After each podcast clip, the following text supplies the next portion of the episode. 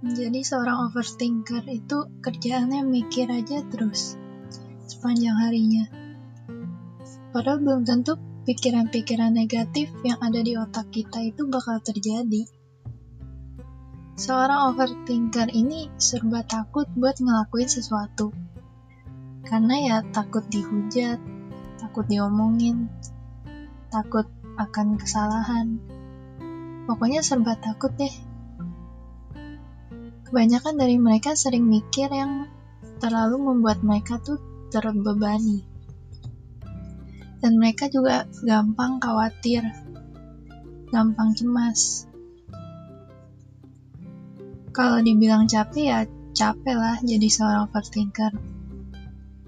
Capeknya tuh ya capek mikir yang enggak-enggak.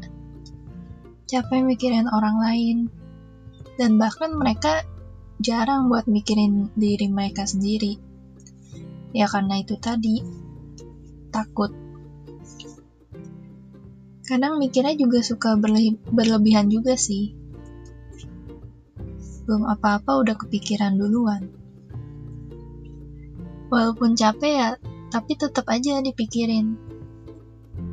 Walaupun maunya bodoh amat, tapi beberapa saat kemudian pasti tetap aja kepikiran lagi.